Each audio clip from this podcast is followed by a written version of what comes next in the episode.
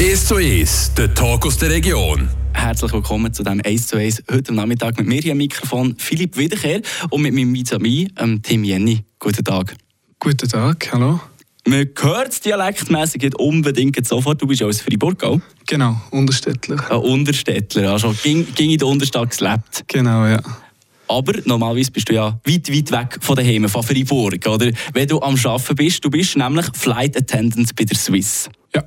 Wie bist du zu dem gekommen, als erstes? Ähm, ich habe die Lehre in einem Reisebüro gemacht und bin recht früh schon in Kontakt gekommen mit ähm, Reisen, mit äh, dem Fernweh und auch mit der Airline-Industrie, also mit, ähm, mit der Swiss und habe nachher ja, über, ich weiß noch, über die, ähm, die, sozialen Medien den Kontakt bekommen mit dem Job und das hat mich sehr fasziniert und habe nachher nach dem Durchdiener im Militär damals noch das Casting gemacht und bin so dazugekommen.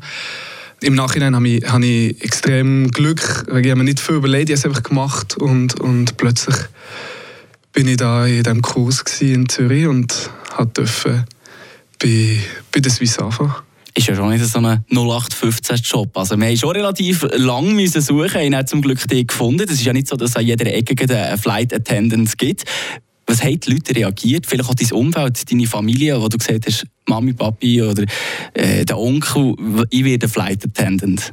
Am Anfang ist natürlich schon vor allem ich sage jetzt für, für den Kanton Freiburg, wie wir, die gleiche Stunde 40 müssen fahren bis zu einem Flughafen, ist es etwas äh, Unkonventionelles, ein Job, den man nicht so wirklich kennt, auch eine, eine, eine Industrie, sage ich mal jetzt mal, die man nicht so wirklich kennt. Es sind sehr viele Fragen aufgekommen, wie wird das sein? Gewisse Gedanken auch zum Thema, eben, was ist, wenn du plötzlich vier, fünf Tage nicht mehr da bist und so. Aber erstaunlicherweise hat man sich recht schnell daran gewöhnt und äh, jetzt mache ich das schon über viereinhalb Jahre und das ist äh, Business as usual, dass ich aber vier, fünf Tage weg bin und dann wieder vier, fünf Tage da bin. genau. Und du tust ja nicht nur diesen Job ausüben, du studierst ja nebenbei, aber das dann wieder hier in Freiburg. Genau, ja. Und wie, wie bringt man das zusammen? Das Studium und gleichzeitig eben, wie du es vorher gesagt hast, vier, fünf Tage bist du einfach irgendwo auf, de, auf dem Erdbau? Ich habe am Anfang vor der, äh, während der Pandemie mit dem das Ganze kombiniert. Dann haben wir noch weniger Flügesätze gehabt. Wir wissen wieso. Und damals habe ich mir einfach mal gedacht, ich probiere das als Kombination und habe mein Studium nachher angefangen. Und das ist dann so gekommen, dass ich halt einfach jeweils am Wochenende, ähm, am Freitagabend nach der Vorlesung auf Zürich gegangen und irgendwoher habe ich geflogen, Sao Paulo oder Singapur oder Hongkong und ähm, am Montag oder am Dienstag wieder zurück gelandet bin und in der Vorlesung, genau. So ist das entstanden und ähm, im Nachhinein ist das eine wunderbare Zeit gewesen und immer noch eine super äh, Möglichkeit, einfach das zu kombinieren, auch den Cut zu haben zwischen Studium, voll am Laptop sein, voll äh, die ganzen Informationen inhalieren und über das Wochenende ganz etwas anderes zu machen, mit anderen Kulturen, äh, mit anderen Leuten. Ähm, zusammen zu sein, auch immer die verschiedenen Kollegen, die man kennenlernt. Das ist für mich ein unglaubliches Privileg, immer noch und auch die ganze, während meinem ganzen Bachelor, genau. Apropos Kollegen, das ist gut, sprichst du das an. Eben, wir haben ja zum einen das Studium, zum anderen haben wir den Job. Und dann irgendwo in diesen sieben Tagen, die die Woche hat, muss ja irgendwo noch so ein bisschen Sozialkontakt mit den Leuten, die du hier in Freiburg hast, stattfinden. Wie machst du das? Wie, wie hat es noch Platz neben all dem, was du machst beruflich? Also man muss natürlich schon sagen, mit dem Job äh, ist eine Planung wichtig. Also man ist weniger spontan, man bekommt einen Plan jeweils äh, Ende Monat für den nächsten Monat und kann sich nachher so einteilen. Was das Coole ist am, am Studenten-Lifestyle ist natürlich, Partys finden unter der Woche statt. Man hat wie die Möglichkeit, auch mal an einem Dienstag oder einem Mittwoch ähm, mit den Kollegen wegzugehen, in ein Restaurant etwas zu essen oder so. Und ja, es ist natürlich schon so, häufig ist eine, äh, kommt es ab und zu vor, dass ich zum Beispiel bei einem Geburtstag nicht da bin und man muss nachher das Sozialleben gleich aktiv pflegen. Aber ich glaube, das ist bei vielen anderen Jobs auch so, wenn man jetzt zum Beispiel in der Gesundheitsbranche oder, oder Nachtschichten oder äh, auch andere Jobs hat, wo man muss reisen muss, ist das, ist das äh, Usus, ja. Aber das Sozialleben, muss ich sagen, ich habe meine Kollegen immer noch nach viereinhalb Jahren. und ich, bin, ähm, ich, fühle mich, ich fühle mich gut mit dem. Und es hat natürlich auch einen riesen Vorteil. Auf der anderen Seite, man geht zwar nach drei, vier Tagen weg, aber man ist nach drei, vier Tagen wieder da. Und wenn man zum Beispiel mit Familienvätern redet, wo, wo bei der Swiss arbeiten, sie sagen, aber ja, ich bin drei, vier Tage weg, aber wenn ich da bin, bin ich voll da. Ein anderer hat einen Bürojob und kommt jeden Abend am 7. Uhr und kann dann noch sein Kind ins Bett rein tun. Und that's it. Und das ist bei uns natürlich anders. Man lebt viel mehr, habe ich das Gefühl, wenn man daheim ist, daheim.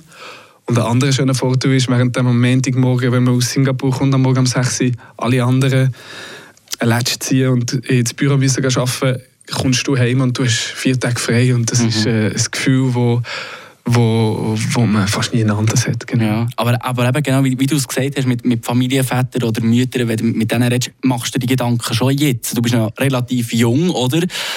Und irgendwann kommt ja auch mal so ein bisschen das Familienplanning Hast du da auch schon Gedanken gemacht? Oder wie, wie willst du in die Zukunft gehen mit diesem Job? Oder wenn man ein kleines Kind daheim hat, wird es natürlich dann wieder schwieriger, oder? Natürlich, ich bin jetzt 25. Die Gedanken machen ich mir jetzt im Moment äh, weniger. Aber es ist klar, man muss, man muss das Ganze abstimmen, man muss miteinander diskutieren, ähm, Lösungen finden. Häufig gibt es auch in Swiss-interne Familien, sagen jetzt mal, wo zum Beispiel der Vater und Mutter äh, arbeiten. Da gibt es immer Lösungen. Und es gibt auch eben Teilzeitmodelle, es gibt Blockmodelle, das, was ich jetzt mache. Das heißt, ich arbeite sieben Monate 100% und habe fünf Monate 100% frei. In meinem Fall ermöglicht mir das an der Bachelorarbeit zu, äh, zu arbeiten, zu schreiben.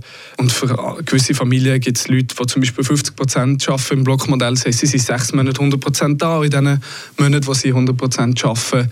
Ja, schauen sie mit, mit, mit der Kita, mit, mit anderen Leuten. Also es, gibt immer, es gibt immer Lösungen, aber es ist klar, man muss, man muss organisieren, man muss sich abstimmen, aber das ist von mir aus gesehen jetzt in jeder, jeder Familie, wo beide arbeiten, so, dass man muss, äh, ja, dass man muss Lösungen finden genau. Also so wie es dann, du machst es noch ein paar Jahre.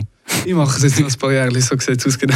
Und hast ja schon ein paar Jahre hinter dir, wo sehr, sehr einen Haufen Erfahrungen hast können sammeln Über genau die reden wir jetzt nach einem kurzen Unterbruch. Wir machen da schnell ein bisschen Luft, spielen hier einen Song. Welchen willst du? Bautmoos spielen wir da oder welchen wollen wir spielen? Ja, ich hätte, ich hätte eher gedacht, ähm, «Über den Wolken» von Reinhard May. Das ist wirklich einer, schon ewig lang, den ich immer früher gehört als ich, ich noch klein war. Meine Eltern hatten das sehr, sehr gerne. Und, und jedes Mal, wenn ich den höre, kommt so ein Gefühl, vor allem jetzt, wenn ich zum Beispiel den Blockmonat habe und ich arbeite, wenn ich den höre, dann mache ich die Augen zu und, und ich, ich kann wieder in das Gefühl rein zurück. Aber Belmos ist auch sehr schön. Äh, komm, wir spielen rein. Du darfst wählen, du bist der Gast hier. Wir machen den und dann reden wir weiter mit dir. Merci vielmals, Tim, hast du Zeit genommen, hierher zu kommen. Danke vielmals.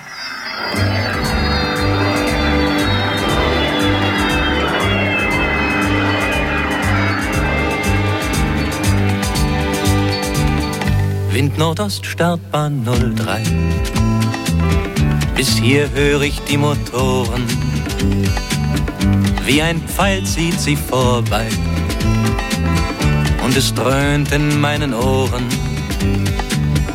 Und der nasse Asphalt bebt, wie ein Schleierstaub der Regen, bis sie abhebt und sie schwebt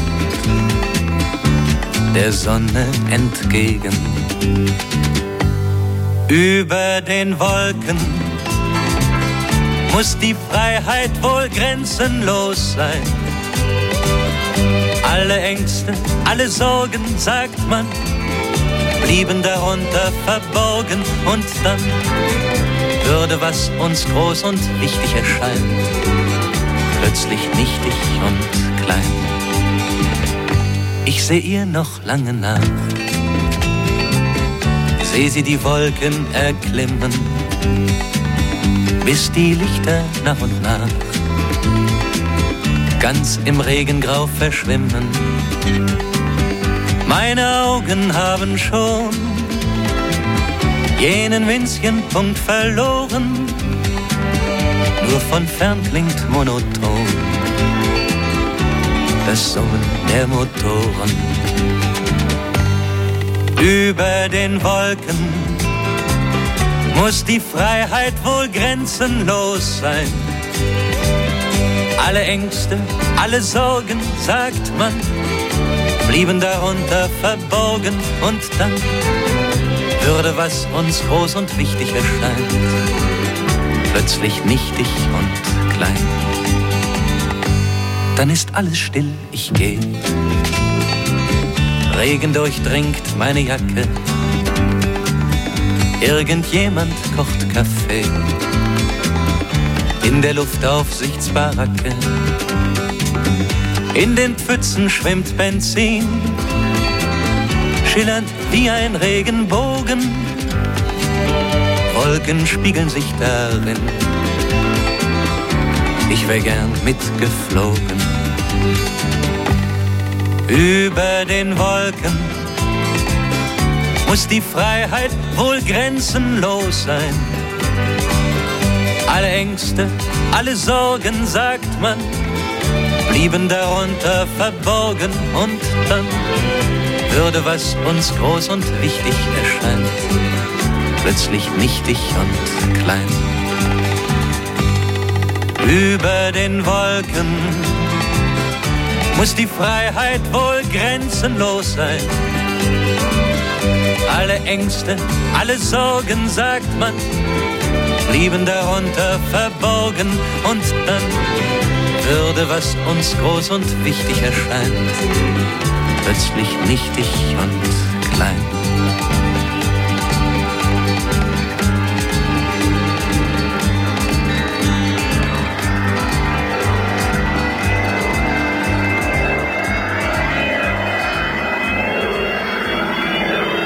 Und mit den Klängen von Reinhard May melden wir uns jetzt wieder zurück im 1 zu 1 mit dem Tim Jenny, der hat sich diesen Song gewünscht, Flugbegleiter bei der Swiss. Tim, Jetzt haben wir ganz Haufen schon geredet, wie dein Leben hier in Freiburg ist, wie du das alles unter einen Hut bringst. Jetzt wollen wir mal ein bisschen eben über die Wolken gehen, wie wir da vorher gehört haben.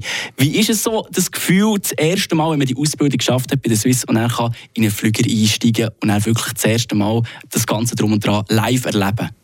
Also interessant war bei mir am Anfang, ähm, am allerersten Tag der Schulung, haben wir einen Schnupperflug bekommen.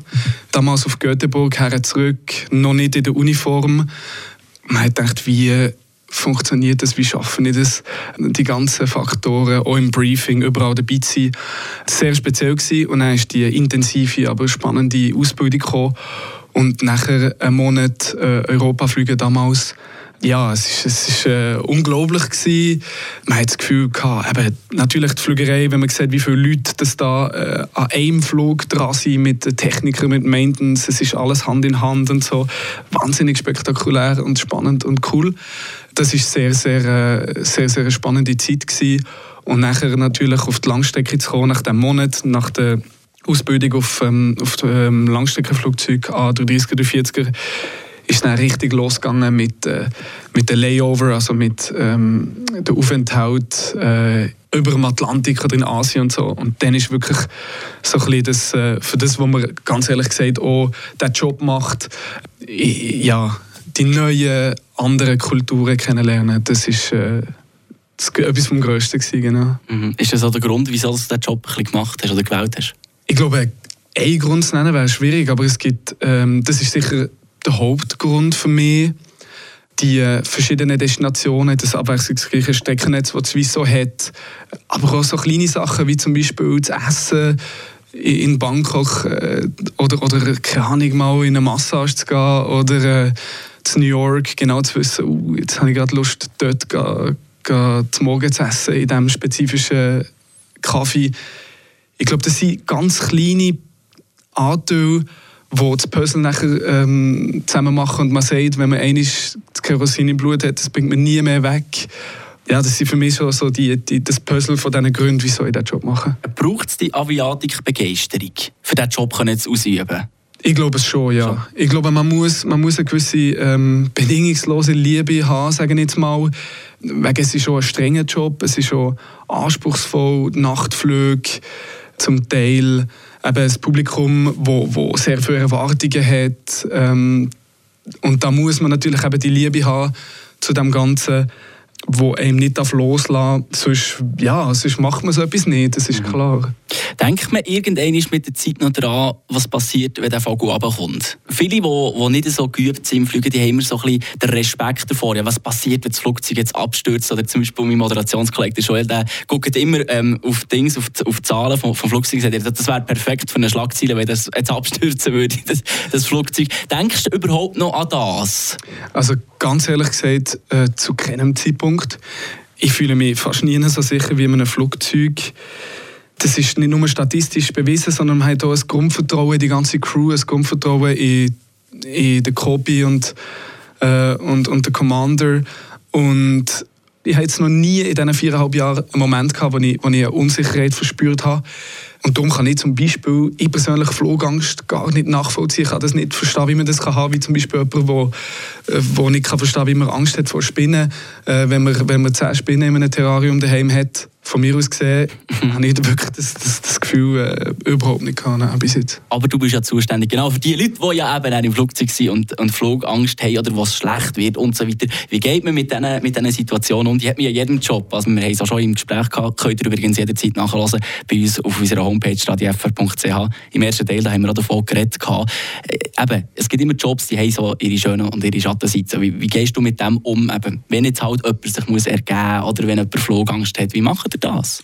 Also ich denke, das Wichtigste ist ruhig bleiben, sich Zeit nehmen für die Personen. Ähm, äh, man kann zum Beispiel auch mit ihnen äh, atmen, das ist etwas, wo, wo, wo hilft. Ähm, zusammen diskutieren, Erfahrung äh, hilft auch viel. Zu sagen, ich bin seit viereinhalb Jahren geflogen, es ist noch nie etwas passiert. Mhm. Auf die Sicherheit von so einem Flüger darauf hinweisen. Und ja, manchmal tun wir zum Beispiel, was weiß ich, Handy haben oder irgendwie lachen zusammen, ist auch etwas, was hilft. Ich glaube, das sind, das sind Reaktionen, die man hat mit, mit Menschen, die Angst haben. Das spielt echt keine Rolle, von was man Angst hat. Ich glaube, die Mittel sind immer die gleichen. Meistens beruhigt sich das nachher auch, sobald man in der Luft ist. Und ähm, vor der Landung geht man dann aber nochmal her und, und nimmt sich nochmal Zeit für die Personen.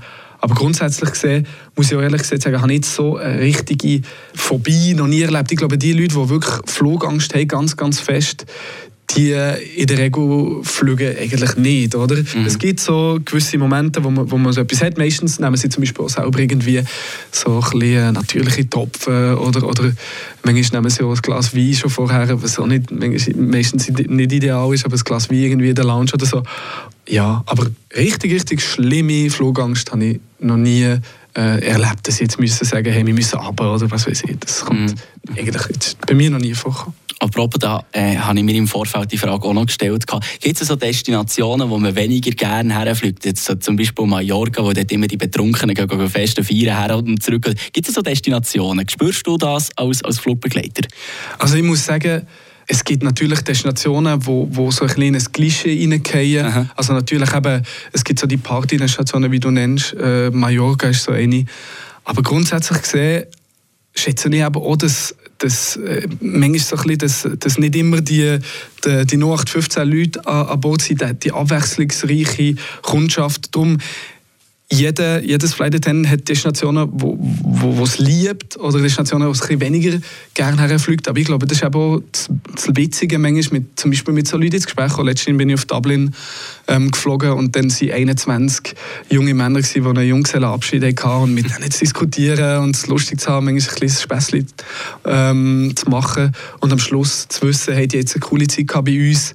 Das finde ich auch etwas Schönes an unserem Job. Natürlich, das Wichtigste ist immer, dass man eine gewisse Ruhe behalten, eine gewisse Seriosität und auch, dass man die Sicherheit der anderen Passagiere nicht, ähm, nicht äh, in Gefahr tut. Und darum eben, ist es manchmal herausfordernd, eben angenommen, ich weiß nicht, es gibt jetzt äh, so einen Partyflüger, äh, was weiß ich, Gott der Meister wird und alle zusammen gleichzeitig äh, auf Ibiza feiern, dann eben, es gibt natürlich so Momente, wo man muss sagen, okay, heute müssen wir äh, besonders aufpassen oder eine ruhige äh, Gelassenheit ausstrahlen. Gelassenheit ausstrahlen, genau. Und, aber das Spannende ist auch, die Kommunikation vom Boden und von der Flight Attendants funktioniert meistens sehr gut. Also zum Beispiel in Zürich äh, sagen sie manchmal, hey, Achtung, es gibt äh, 21 junge, äh, partylustige Typen, die da kommen. Ähm, wir haben sie schon informiert, was die Regeln sind. Und äh, nur, dass sie das wissen, schauen sie genau an. Und dann reden wir nochmal zusammen reden mhm. und haben ein gutes Briefing. Und darum, das funktioniert sehr gut und darum habe ich auch da jetzt ähm, nie eine schlechte Erfahrung gehabt diesbezüglich. Das ist, das ist mega spannend, siehst du, das, das ist auch den meisten gar nicht bewusst, aber die treffen sich ja alle zusammen meistens vorher. Also die Leute die nehmen ja nur wahr im, im Flugzeug, wieder meistens eine Tür laufen oder ein bisschen zu, zu ihnen schauen oder am Anfang halt und dann beim Landen wieder. Aber was passiert, bevor ihr überhaupt ins Flugzeug einsteigt? Was, wie kann man sich das vorstellen? Ja, das ist schon spannend. Ähm, man bekommt Anfangsmonat die Crew-Konstellation mit ähm, 10, 15 Namen, die man noch nie gesehen hat, die man noch nie gelesen hat. Und dann weiss man, okay, mit denen gehe ich jetzt vier Tage auf Hongkong. Und dann lernt man sich kennen im Briefing. Und am Anfang ähm, braucht es ein, zwei Minuten, für da anzukommen. Aber nachher nach anderthalb Stunden kennt man sich und dann ist man ein Team. Und das ist etwas, was wahnsinnig spannend ist an diesem Job, oder? dass man immer wieder mit neuen Leuten zusammen schafft, immer wieder die Dynamik ähm, entstehen und das braucht natürlich auch gewisse Skills, das ist klar. Aber das ist auch, auch das Coole. Äh, Im Gegensatz zu Leuten, die 40 Jahre in der gleichen Konstellation im Büro arbeiten, lernen ich so viele neue Leute kennen. Und, und das macht Spaß. Und eben in diesem Briefing ist es wichtig, dass man eben ganz viele Sachen bespricht. Haben wir Kinder an Bord? Haben wir eine Person im Rollstuhl an Bord? Äh, was ist das Publikum? Was ist wichtig? Äh, vielleicht auch eben Wetter und so weiter. Und man bespricht sich, man lernt sich kennen. Und dann äh, haben wir eine gute Zeit zusammen. Man braucht auf jeden Fall sehr, sehr viel Sozialkompetenz, würde ich mal sagen, in diesem Job, oder? Definitiv, ja. Jetzt haben wir ganz Haufen davon geredet, was es bedeutet, Flight Attendance jetzt ein bisschen zum Abschluss von dem 1 zu 1 hier mit dir, Tim Jenny. Wenn ich jetzt also das gehört habe und wir denken, mal, wieso nicht? Machen wir doch den Job. Was, was kannst du sagen? Was braucht es alles, für dass man diesen Job kann ausüben kann? Ich glaube, ähm, es braucht sehr viel Sprachkompetenzen. Also man muss sicher sein in Englisch, Deutsch und mir Freiburger, wenn man Französisch kann, ist natürlich auch super. Nachher braucht es sicher ähm, gute Teamfähigkeit. Man muss äh, können mit, mit allen möglichen Menschen zusammenarbeiten, die man vorher nicht kennt. Auch eine gute Prise Selbstvertrauen, denke ich, ist wichtig in gewissen Momenten. Robustheit in Bezug auf Müdigkeit zum Beispiel ist auch etwas. Also ähm, die Nachtflüge sind nicht ohne, man muss manchmal mit wenig Schlaf gut auskommen. Aber im Endeffekt muss ich sagen, kommt man auch in den Job rein. Also am Anfang muss man durch den Bewerbungsprozess kommen und dann anfangen, aber dann lernt man auch sehr viel während der Ausbildung und auch während der Arbeit und man bekommt die Erfahrung mit, was, was, eben, was ich immer wieder sage, ich bin nicht mehr der gleiche Mensch wie vor, vor fünf Jahren. Genau. Tim, merci vielmals, hast du Zeit genommen herzukommen und ganz eine gute Zeit weiterhin. Danke.